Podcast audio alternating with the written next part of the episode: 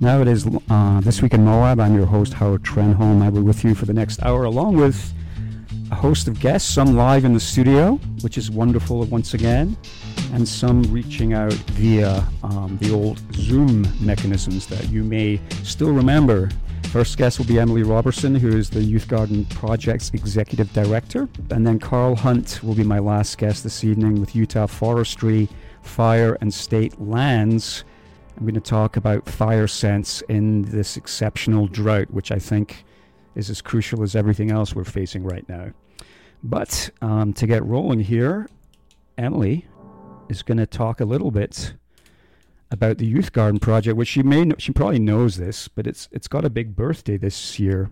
Yeah, this is my first uh, live on air interview, so Well, why don't you introduce yourself to me? You're new to me, and I've, I've yeah. met a few executive directors over the years. I have to say, I'm not a, I'm not such a new DJ, one might say. so, welcome to the fold of the Youth Garden Project. Why don't you, for those that have never don't, don't know, a little bit about yourself, where you're from, what, how did you come here? Just you know. Yeah, yeah. Um, so I'm Emily. I am the executive director at the Youth Garden Project, as Howard mentioned. Um, yeah, I just I love the youth garden. I got started with the youth garden back in 2017.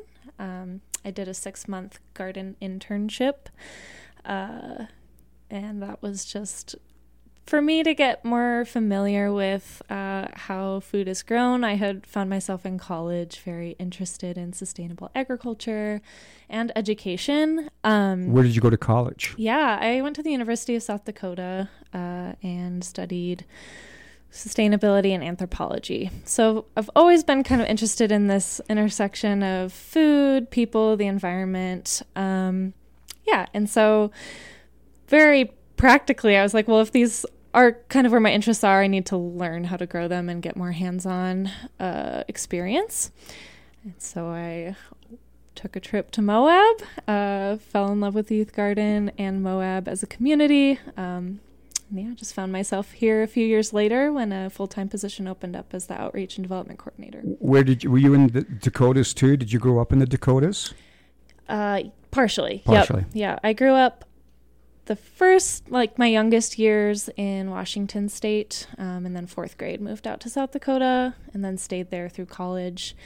Moved out to Colorado briefly after college and lived in the Greeley and sort of northern Colorado area um, before coming here. And how did Moab pop onto your radar, so to speak? Yeah, uh, that's a great question. In college, I was involved in an organization called AWOL, Alternative Week of Off Campus Learning um, and led a couple service learning trips for um, my peers through that program. Um, one of them was to Denver and focused on urban agriculture, and then uh, my senior year I did one with a, a co-lead um, doing uh, work with uh, Trail Mix actually out here okay. in Moab. So we helped build part of the, uh, I think, uh, Chisholm Trail Okay. Uh, the mountain. There's quite trail. a few trails out there. Yeah, yeah, there are many Maybe trails. A very busy group.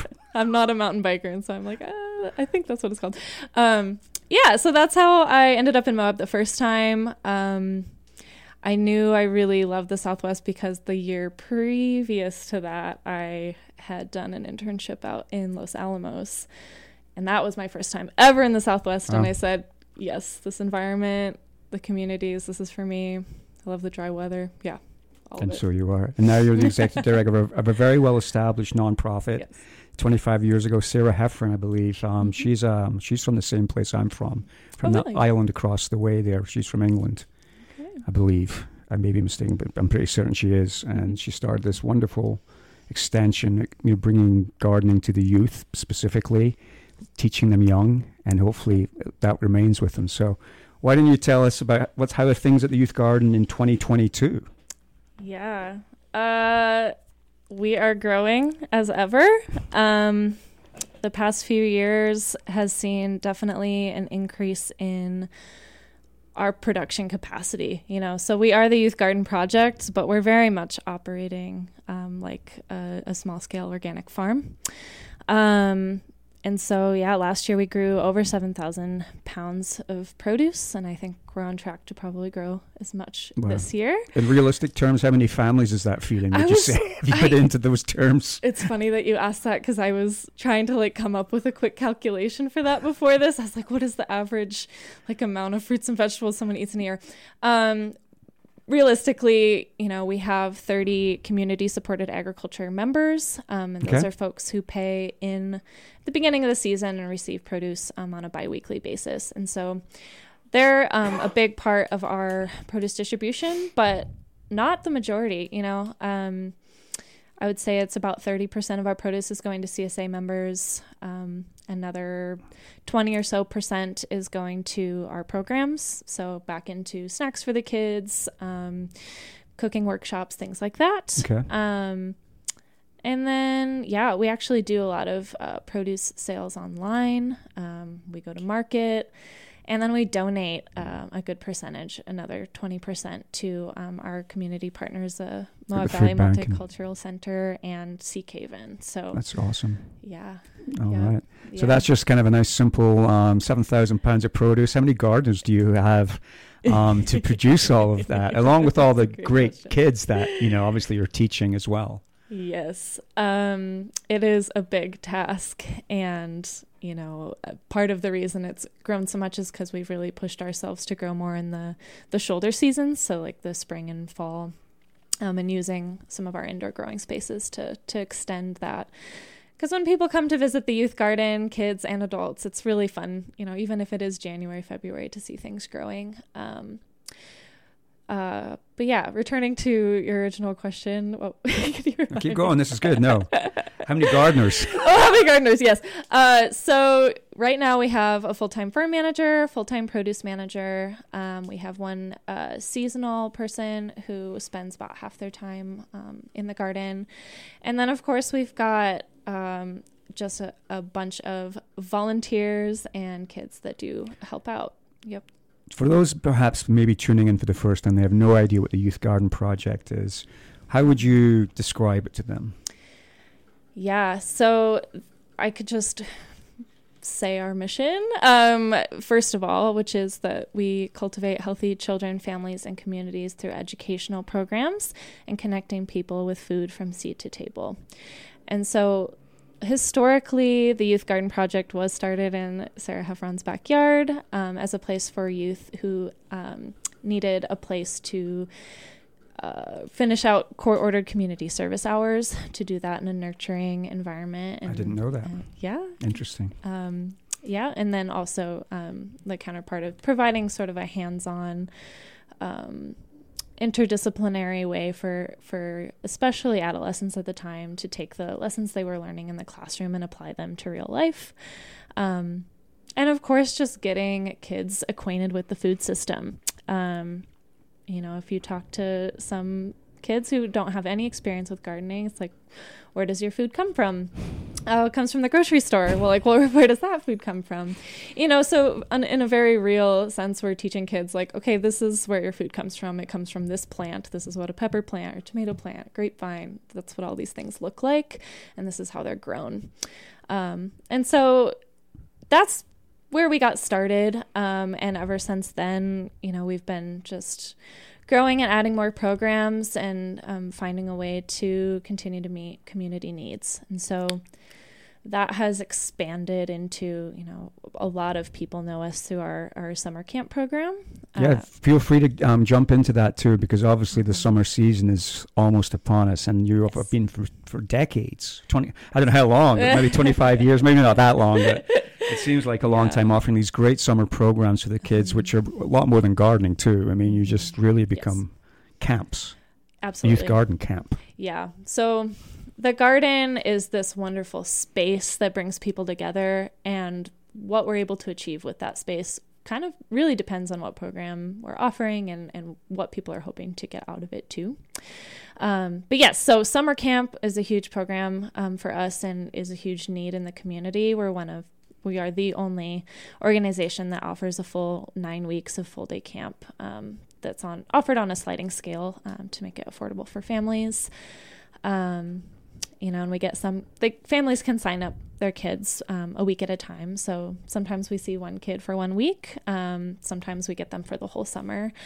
Um, and that's that's really fun and and yeah a lot of people might assume that you know we get the kids to the garden they're just weeding all day it's the worst thing it's hot They're close you to the know. weeds at that age and that size. It's much easier than it is when you're an adult and taller. Ah, they're like, oh, I have to go to the youth garden. No. Um, so each of the weeks are uh, based on a different theme. Um, you know, for example, we've got a water week, we've got cooking week, we've got um, like theater week, and and different things to get kids engaged um, who have different interests and helping them cultivate those interests. Uh, and then the activities for that week are are really based around that theme, and they use the garden as as the place where those activities take place sometimes using the food that is grown there sometimes not and then um, you know we take excursions out to the the pool and to rotary park and things Sure. like that so, Where do you? I mean, obviously the, the summer season is also quite busy for the gardeners. mhm. So where do you do you off, do you have do you need help and support? And are there need any call out for volunteers out there to assist with these programs?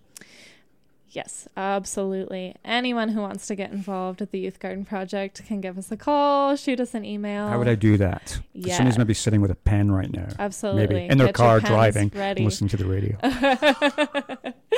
yeah, easy peasy. So, um, for those of you who are, are fans of an online form, uh, you can fill out a volunteer application on our website at youthgardenproject.org/volunteer.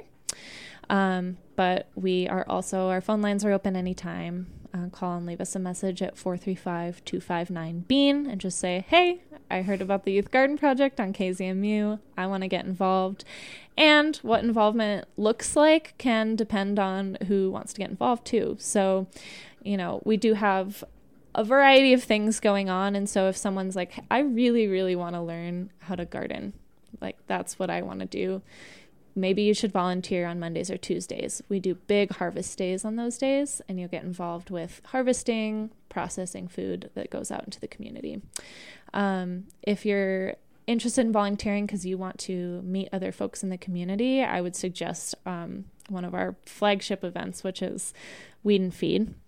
This happens every other week uh, throughout the entire growing season, April to October, um, on Wednesday nights 6 to 8 p.m. Not this Wednesday, but next Wednesday is the next one. Uh, and you just show up, no RSVP needed. You can, um, we'll do like introductions at the beginning and then everyone just weeds and hangs out and chats for about an hour, hour and a half. And then we also uh, recruit volunteer chefs. Usually they're groups from other nonprofits or businesses in town or just friends who would like to cook a meal together to share with the community. Um, so yeah, it's weed and feed because you weed for an hour and a half and then you get free food um, that's garden fresh.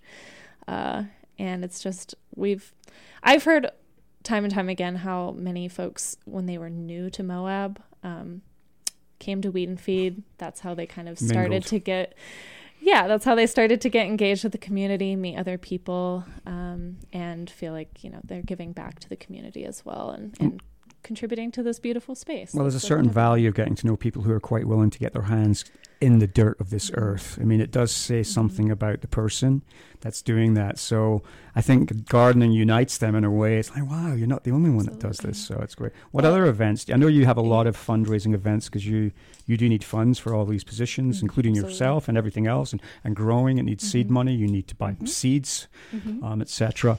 Um, what was my? Where was I going with that? I don't know. Yeah, well, I can. I can speak to that. Yeah, yes. Um, I'm going to take you back a step though, and just say that to touch on kind of that connection piece of connecting people. Um, I've really been thinking, you know, what is the core thing that's tying all of our programs together? You know, all the food that we're growing and all of these events that we host and the programs that we offer for children and adults. And it's really this idea of connection. Um, we live in what feels like to me, and I, from what I hear to others, uh, an increasingly kind of disconnected society. You know, we're on our screens, we're at work on our screens, we go home, Pandemic. we're on our screens.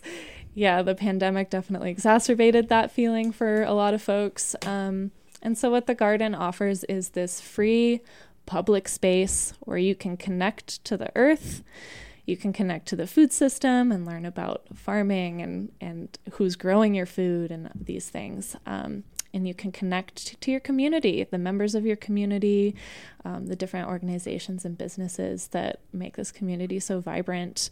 Um, and then, you know, there's the the parts of um, our educational mission, which is, you know, taking the lessons that kids are learning in the classroom and applying them to real life. You know, because I know growing up in math class you're like what what does this even mean? Like when am i going to use this? But then you come to the youth garden and you're learning how to measure out ingredients um, and you're taking those skills and applying them um, to something very real and very tangible. Um, and so that's what a lot of our, our in-school programs focus on is, is connecting that those those school lessons to to real life.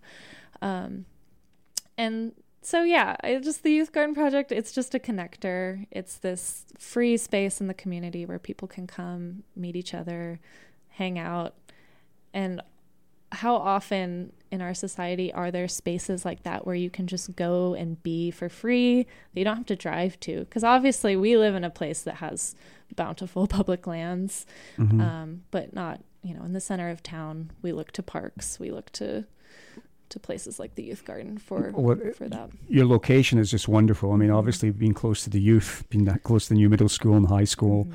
but also on the mm-hmm. parkway because it's a very mm-hmm. visual mm-hmm. place, and there are a lot of people commuting up and down that mm-hmm. parkway. And what do they see but a beautiful garden? And you know, it's and, and you talk about sustainability and you live in a community that's very engaged with that on a greater level too you know the city and county both kudos to both of them for following a sustainable path Absolutely.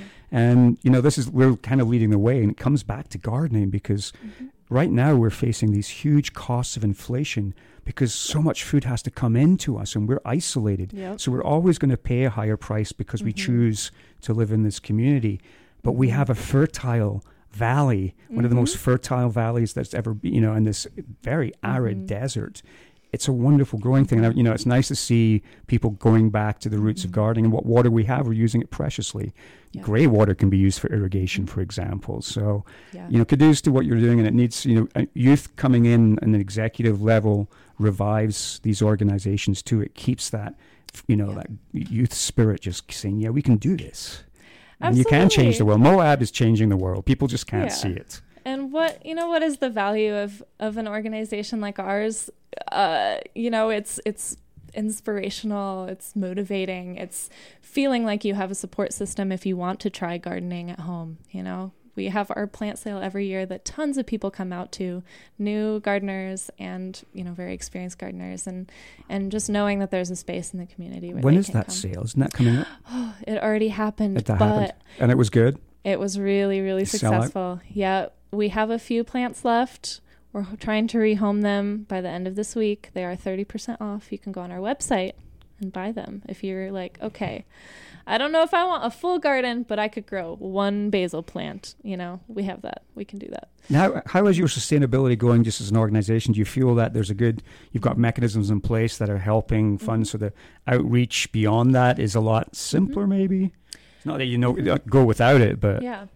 Yeah, you know, uh, one thing about the Youth Garden Project, we're a very community based organization. Um, and so a lot of our funding does come from within our community, and that's wonderful we're in terms of funding very diverse. You know, we get grant funding from various sources. Um, we get business sponsorships um, for events like the Harvest Festival. We run um, an array of community events like garden dinners, our plant sale, um, an online auction fundraiser that get lots of folks involved. Um, and then we do just have um, a wonderful community of uh, donors and supporters that um, provide a lot of the income um, for our organization. So, you know, I would say as executive director, I think it would be I would be remiss not to say that, you know, it's never too late to get involved with the youth garden, whether it's through volunteerism, um, donating your time is absolutely one of the most wonderful things that you can do for your community and for the youth garden. Um, but also, yeah, we are um, always looking for people to invest in our mission, and um, it's really any dollar amount is um, very, very valuable to us and, and very appreciated. So, yeah, it, it's wonderful that people can support us through a variety of ways, whether it's buying produce, volunteering, doing all these things. So Yep. Let me um, ask uh, a couple of questions, not necessarily directly, but maybe because you need to inform and educate me because it's maybe already happening. Is there a farmers market again happening? Have you any? Yes. Are there, I Yeah. thought I saw something. Yeah, Swanny Park? Yes. Yep. So the la- first one of the season was last week. Um, I could be wrong. I think it is every other Thursday. Okay. Um, and it's called yeah the Arts and Ag Market put on by uh, the MARC, the Moab Arts and Recreation Center. uh, vendors go. Does the youth garden go there as a vendor? Are you a vendor Absolutely. there? So you're Mhm. part. That's great to see it Mhm. back. I mean, it, that was missed. Mhm. You know, the pandemic really another great gathering of the farmers Yeah. coming into town. You know, and bringing their produce. So it's Yeah. great that it's back. So every other Thursday. Yeah, and it's in Swanny Park again, which is really wonderful because the shade is nice, especially when you're selling produce. You want it to be like, you know, Well, it's, it's great that you've emerged as a non-profit. I mean, a lot of people here that have long memories will remember the Chocolate Lovers Fling, which was a big thing. A lot of work for the org, you know, for the, Mm-hmm. and I understand why these events can't sustain themselves because the, sometimes the work involved, you don't really get as much benefit from the Mhm. event. The Mhm. pumpkin chucking was another one that will always be remembered Yeah. amongst many that people. And that again kind of became a victim of its own success. it kind of takes away from your purpose sometimes if you're Yeah. because it's a big event to organize. It's not something you can just you know do in a couple of days. Mhm. It takes months of organizing. Yeah. Well, every event uh, that we put on and that any organization puts on is always a, a balance of, um, you know, how much time are we putting Yeah. into it and how mission oriented is it, you know? So uh, some of our events, you know, we probably are kind of breaking even on, but they're extremely mission oriented and get people engaged um, with the garden and feeling really um, involved with the community and, and like, you know, part of something, right? Um, and that's really, really valuable and it's not something you can really put a price on. Well, it's interesting you coming at this, you know, pivotal 25 year point because I think the seeds that have been planted in this garden are grown into a phenomenal organization. And I think the next 25 years looks really bright. I mean, I, it's Mm-hmm. not, you know, it's established now, which is amazing. It's hard getting nonprofits off the ground. So a big Mhm. tip of the hat to those early founders of these nonprofits that really, it was truly a labor of love for them. Yep. And I think always has been. And, th- and I'm sure it must tickle them pink to see you know, it flourishing and doing so well. Mm-hmm. I mean, one of the things that I think you've adapted to is the online auction, which is probably Mhm. one of your, you know, as far as weighing up Mm-hmm. the decisions, what you go Mhm. into is, I think they're becoming more and more popular as fundraising. Mhm. But um, all your events seem very fun. You know, you bring people together. You know, you're at the heart of the community. So I, I think Moab's a mosaic of all these wonderful nonprofits, and when you look at us collectively, it's it's really synergy because we are not your typical town anywhere, and I think that's one of the things. It's the magic of this town is the pure volunteerism. I mean, look at this Mhm. station. We're the same thing. We're all fueled by volunteerism. So cool. There's Yeah. a few, you know, Mhm. four or five paid employees here, and Mhm. the rest of it, and it's community fuel too. It's ours. Absolutely. So thanks for what you do for the garden. Any last little um, you got a few minutes of free airtime. Feel free to promote shamelessly your nonprofit. That's what we're here for. Well, I already talked about volunteering, but I just want to stress that it's so valuable to our organization and really fun. Um, it, we just we have a really good time, and um, yeah, uh, a few things that I would love uh, to say on air. Uh, the Youth Garden Project, the space itself is open and free to the public. Anyone can visit. If you see us there, that's okay. You can come by, say hi to the chickens. If you have a question about your garden, ask one of us. Um, we love when people come by to visit. That's that's part of the reason why you know we are uh, we're a public space, and you know we're not membership based. You don't have to pay to get in. We're free, and I know so many families in town who make us part of their regular walking round, come visit together, and I love that. Um, other than that, yeah, uh, we have let's see. One uh, program that i'm very excited about and is still fairly new we're going into i think our fourth year is seed crew. Um, and this is our job training and youth development program for teens ages 14 to 18 um, applications are closed for this year but i just want all of you listening out there who have teens maybe you are uh, in high school um, to pay attention to this program because it's um, it's really fun. It's a great first job. We really do a lot to um, to make it a, an engaging and fun environment for them. And uh, if if you're really interested in culinary arts, or if you're really interested in um, yeah, just getting involved with um, agriculture and thinking about it as a career pathway, this is a great opportunity that's here. It's local, um, and yeah, is, is uh, a, a really cool thing that um, I'm excited about and well, gets back to how. Thanks uh, for all the yeah. great food you produce. Because I was just thinking about food that comes out and how chefs you know, they look for the finest ingredients because they're artists too. I mean, people mm-hmm. underappreciate true chefs. They want to delight your taste buds, mm-hmm. and they do it with their, you know, however they can. They don't want to make you throw up. They want to make you enjoy things, and not. And every chef will tell you the freshest ingredients, the ones oh, that yeah. you can source mm-hmm. close to the where they're grown, are the very best ones. Everybody knows the, stuff grown in your backyard yeah. It's just that energy. You can taste it, can't you? Absolutely, yeah. I've never had a better salad than a salad that was grown at the youth garden. I well, look forward to it every spring. Thank you so much, Emily, for coming up to the studio today. We'll check in with you later on in the year maybe and see how things are going. Great. You seem very natural up here. It's a very easy guest. So thanks for being up here and we wish you luck. Hope the season grows well and the, the cold spell didn't wipe out too many of your crops. I know it was a bit rough for some people. It was a little cooler than normal.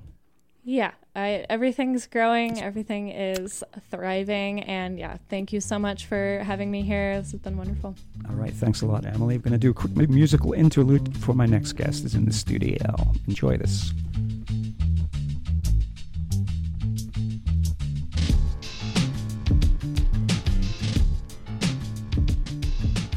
May have heard some voices in the background there. They were not ghosts.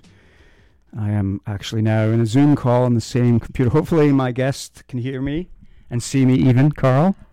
Yes, I can. can I can hear you too. That's awesome. How are you, Carl? Why don't you tell our listeners a little bit about yourself? Who are you?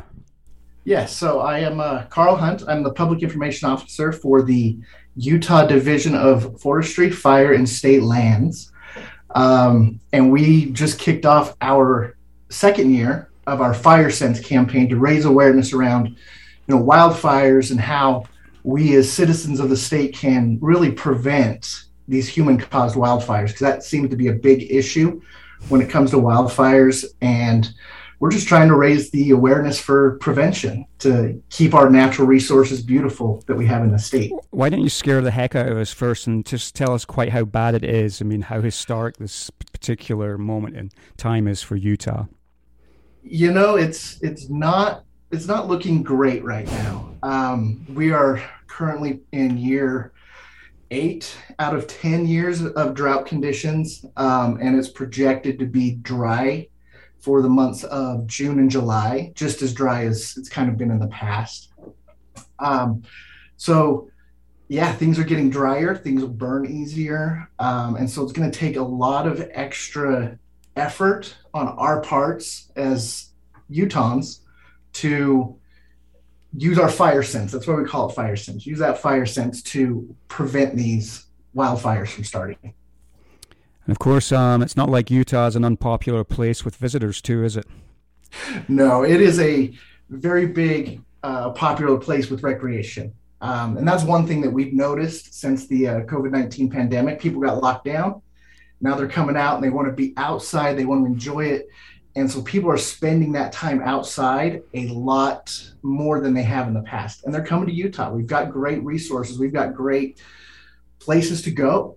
And so, you know, use that common sense uh, when you're out there. If you're going to have a campfire, make sure it's doused. Make sure you drown that campfire. It's cold when you leave it.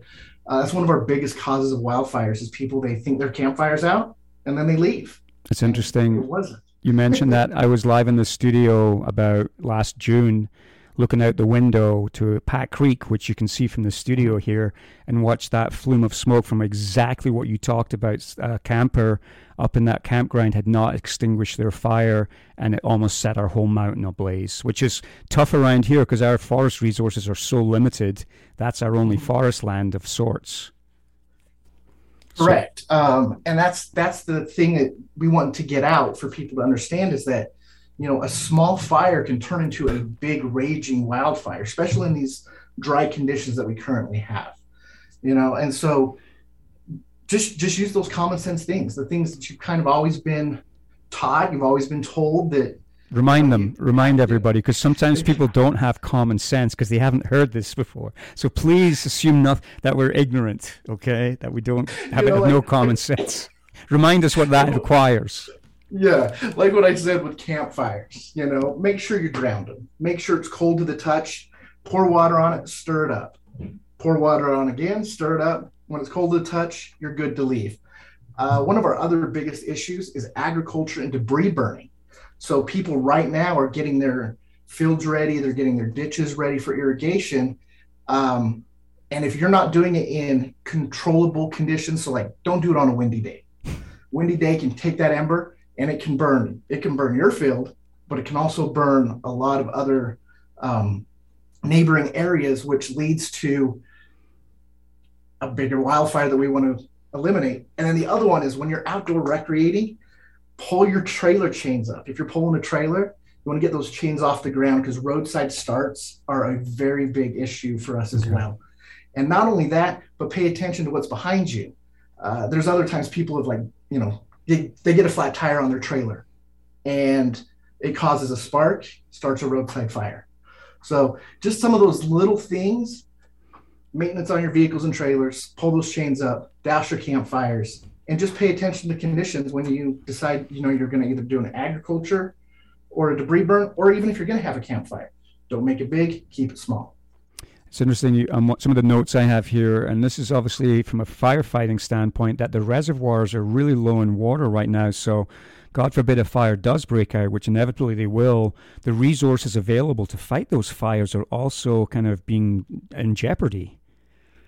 Cor- correct, and that's that's another thing that we're you know trying to get that message out is you know we're in a drought. We say conserve water um, because we need it for drinking and down the road, but it is also a tool in fighting a fire. And if we don't have that resource, it's a lot harder for us to do our jobs of putting out those fires and containing them. Okay. Let me ask you a question. I mean, you talked about this necessary for fire sense. Obviously, we've shown a great lack of it. Do you have any stats on the numbers of fires that were human caused, perhaps? Uh, uh, yes. Um, we had, I believe it was. You can look on your computer. I can see you doing this too. It's great. yes. Uh, nationally, though, I will say nationally. I love Zoom. Nine out of 10 uh, wildfires are caused um, by humans. Wow, nine out of ten. Nine out of ten. Here in the state, though, we do a lot better job. It's it's six out of ten ish. So it's still not great, um, but it's better than the national average. And last year, we were able to reduce those uh, human-caused fires by fifty percent. Wow! So we we limited it. So I mean, it's more than five hundred wildfires that we were able to uh, reduced last year that were strictly human caused. Um, this year, though, we've had 104 wildfires on record. Already uh, they, this year? Already this year. Wow. And granted, they've been small. Most of them have been small. Okay. But 94 of them have been human caused. Mm. So we're at that nine out of 10 right now. Oh, wow. That same range. So again, we want to encourage people to use that use that fire sense to limit that and bring that number down as we head into the drier seasons. Let me ask you what resources you have available to your department. Obviously, you're using public radio as one means to get the word out, but what other resources do you have available from the state to, to kind of get the message out? Yeah, so we uh, we're doing a big push on social media. That's where a lot of people kind of get their information. Um, you know, your listeners can follow us at Utah Fire Info. That's our uh, we've got a Twitter, Facebook, and an Instagram um, where we will update um, incidents when we have a wildfire uh, so they can stay up to date on what's going on there. But we're also really pushing this messaging through there as, as well. Uh, we're, we've got a billboard campaign that they'll see pop up throughout the areas. Um, that's just a reminder of, hey, if you're going out, make sure you do, you know, X, Y, Z uh, mm-hmm. to really drive home that messaging. I think also maybe developing a sense of empathy for those firefight, those wildland firefighters out there who got to be just exhausted because they have had no break. You know, I mean, I mean, they're. I mean, I admire these. They're incredibly brave people that do this to prevent damage. But we put. I mean, you're just saying ninety percent of the reasons this happened is fellow humans are doing this to them. So it's a good stock and balance for all of us to take note and say yes, but think about what danger you're putting these firefighters into too. Any any advisements on that too? Just be a bit no, belligerent and say, "Get a grip, everybody. Be sensible." I, and that's and that's really what it is. Is you know, there's there's a human element to fighting a fire, and it's it can be a hands-on approach where you have firefighters that are there with an initial attack, attacking that fire, using other resources to do it, but they're there on the ground doing it. Um, and just to kind of keep it in, in the region, we see that in New Mexico. They've got a big fire there. There's a lot of resources that are tied to that. Mm-hmm. Uh, and so if that breaks out here, we have to throw a lot of resources at that. And it takes that human toll. And, you know, protecting human life is one of the biggest things that they'll do. Not only just the firefighters, but the people that are affected by this wildfire, communities, um, and those homeowners. Let me ask you that. That's a great. Uh, that's a great point. I mean, you're talking about personal protection. I mean, there's. I talked to a fire, a former firefighter friend of mine from Idaho, and he would say if you, you know, all the residents were warned not to have a lot of scrub or brush around their structures, and if you're a firefighter and somebody has neglected to do that, they're not going to save your house because you have not done any preventative maintenance and it's too dangerous for the firefighters. So, is there any advisement, say, for property owners and, uh, and debris piles up and what that can do and vegetation overgrowth, etc.? Yeah, so homeowners, you know, they have a responsibility in this, landowners as well, to reduce the flammable material that is around their property and their homes um, and creating that defensible space where if a fire comes toward your property, it's a safe area where the firefighters can put up a defense to beat that back from your property. Uh, so just cleaning up debris, uh, anything on patios that can catch fire. If they catch an ember during a wildfire, that can go up and that can get your home on fire as well. So just clean up, spring clean, get rid of the debris piles, keep wood piles away from the house. A lot of people like to stack them right next to it, move them away. Um, and just you're creating that defensible space that allows firefighters to do their job to um, help save the structures. Very good. Um, what do you? I mean, what do you? What are the plans for the future? I mean, this drought doesn't seem to be going anywhere. Obviously, it's a seasonal thing, and you can get one big winter and think, "Oh, good, it's over." But I mean, how depleted are we? I mean, do you have numbers on just how depleted our reservoirs are and how dry? I think the saturation level of our grounds another interesting measure, especially on forest lands. That there's, it's very, you know, how bad is it? Yeah, I don't have those numbers uh, for our reservoirs. That's something that our water resources okay division would have. Um, but again, like I said, it's been eight out of the 10 years that we've been in drought condition. So it's not, it's not like it's something that's just been happening overnight. It's been going on for a while and it could continue to go on. You know, that's, that's something like you mentioned with the, with, with the weather, you don't know if you're going to wake up and have a bunch of snow in the mountains tomorrow mm-hmm. uh, or, you know, the next month. So just continually conserving water will put us in a good mindset to be able to hold on to the resources that we currently have. Let me ask: Are there any current fire bans um, throughout the state at this time, or firework bans? Obviously, with the fest, you know, the, the fireworks season coming up with July Fourth and Pioneer Day, um, are there going to be restrictions you foresee coming out for outdoor fires in general? Uh, is that a, is no, that a municipal thing? Municipal, municipal uh, municipality? No, no statewide, at least, fire restrictions that we are aware of or not that we're aware of, that we have uh, implemented at this time. Um, but as we get farther into the season, uh, those will be posted on our uh, Utah Fire Info social media pages, as well as sent out, you know, in the in the areas. Um, but with fireworks, remember that yes, you can buy fireworks early, but we can only light them off during certain periods of time around those holidays. I believe it's two days before, two days after, and that's the 4th and the 24th. So, other than that, don't light off your fireworks. Mm-hmm. And also, don't light them off on public lands because that's always against the law. Okay, that's good to know. We and we were actually Moab is I think because of our terrain, it's not necessarily the most prone to you know widespread fires, even though we've had them. So we're often able to have a fireworks display in our town, which if, if we see a lot of people from Colorado, let me tell you, that come in because they cannot have firework displays up in those highly forested mountain towns. So, you know, yeah. come to Moab and enjoy the heat and the fireworks. Heat's usually on in July. We're praying for a big monsoon season too, and it's been that seems to to have not been as great as it's been um, historically. Like it's just even in my existence, twenty five years here, it seems awfully light of the last few years. The monsoon cycle through here. Are yeah, you seeing that our, too? Our predictive services, we've got a group of meteorologists with the Great Basin Coordination Center who kind of forecast the fire season for us, and they're the ones that are telling us June and July are going to be pretty dry. Um, they are hopeful that the monsoon weather will push up uh, in August, and so that could really help us and bring that fire sure. danger down. Um, but again, that's a four month forecast, and so a lot can change in that time period that we, you know, we can say, oh yeah, we're going to get it, but it might not show up because we've seen that in the past. You know, they say, oh, we're going to get a monsoon, doesn't show up. So this year it's being looked at that there's that possibility.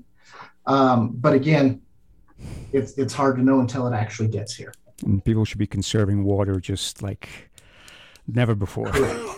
Correct. Correct. And be careful with matches and fires. I mean, it's interesting how camping has sort somewhat changed that there's less people maybe in tents um, and camping like with around a fire that you do find the gentrification of camping means they have quite plush accommodations instead of the tent which is also a less likelihood that they're going to need a fire so that also is a benefit in a sense as long as they're not dragging chains right correct that's the that's the big one when it comes to the trailers you know yeah. like you said they might not want to start a campfire but it's the dragging the chains and starting a fire off the side of a road mm-hmm um, that has become a big issue, and that's one of our bigger causes as well. Is dragging those equipment chains, those trailer chains, or having a flat tire and you throw a oh. spark from the rim, or you, it's not maintained, and so the brakes metal on metal will cause a spark, and that can get into dry brush. Or if you do have an incident, you pull your vehicle off the side of the road, and that hot catalytic converter is in some higher dry grass now, is, is, there some any type of criminality for having a vehicle that's doing that because of the danger it causes, or is that just a personal thing that have to be people have to monitor that for themselves? Um, well, we ask them to monitor that, you know, themselves, but there is a uh, criminal or a legal aspect to it. If you start, um, there is there is there that responsibility to do it. Um, I don't know all the details related to like what that would be or how it happens. But you know, we have a chief investigator. He investigates the start of the fire, and then he determines if you know charges, criminal charges, or whatever are warranted. Um, I was going to ask another question in regards to that. Let me ask you just that because I'm looking out the window here and it seems really hazy. Are we seeing some of the smoke drifting over from New Mexico, or is it just dust from the high winds? You-, you know, it, it's it's hard to tell because the as we saw um, throughout a lot of the state last year, yeah. the the wind from California would blow that smoke in. So it's very possible that you are seeing, you know, that smoke from those California fires. I don't know for sure yeah. if that is what you're seeing, um, but there is that possibility. And so, if we want to keep our our air clean, throughout the summer. You know, we we also want to have the region be free of fire, not just the state of Utah. Yeah, it was really sad. I heard a lot of the big fires in California were basically arson fires. I mean, it wasn't even accidental. I mean, it was that's even when it. What happens to those individuals that? You know, do start a fire. I mean, what is the degree of prosecution for them? I mean, the, the, the retribution that's taken from the state or somebody. You, well, it, it's the sheriff's it, department. in, in, those situations, like I said, we have a chief investigator. He investigates the fires yep. um, and determines the cause. You know, was it negligence? Was it arson? Whatever it was, and then we'll determine whether we, you know, how how we pursue that. Yeah. Uh, usually, the state will pers- pursue um, to get money back for the cost of suppression. Sure. Makes sense. Um, you know, there, there's other things that go with that as well, but it's it's on a case by case situation.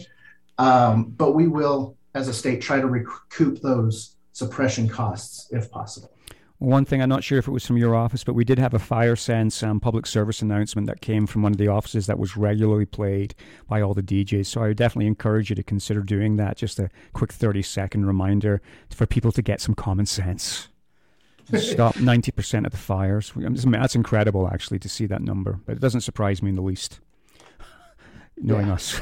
But Carl, listen, time is short. We're on to the top of the hour. I want to thank you very much for taking time in Zoom to be with us this afternoon and for, for such sure. sage advice too. And it's I hope everybody's listening with open ears because it's very important. Again, thanks for your time.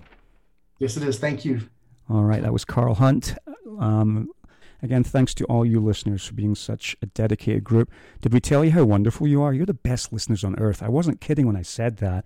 We just blew all the records at the last radiothon. Not that will make it any easier in the fall, I'm sure, but we'll glow in the, the gratitude that you showed us over the last um, and last month and allowing us to broadcast a wee while longer.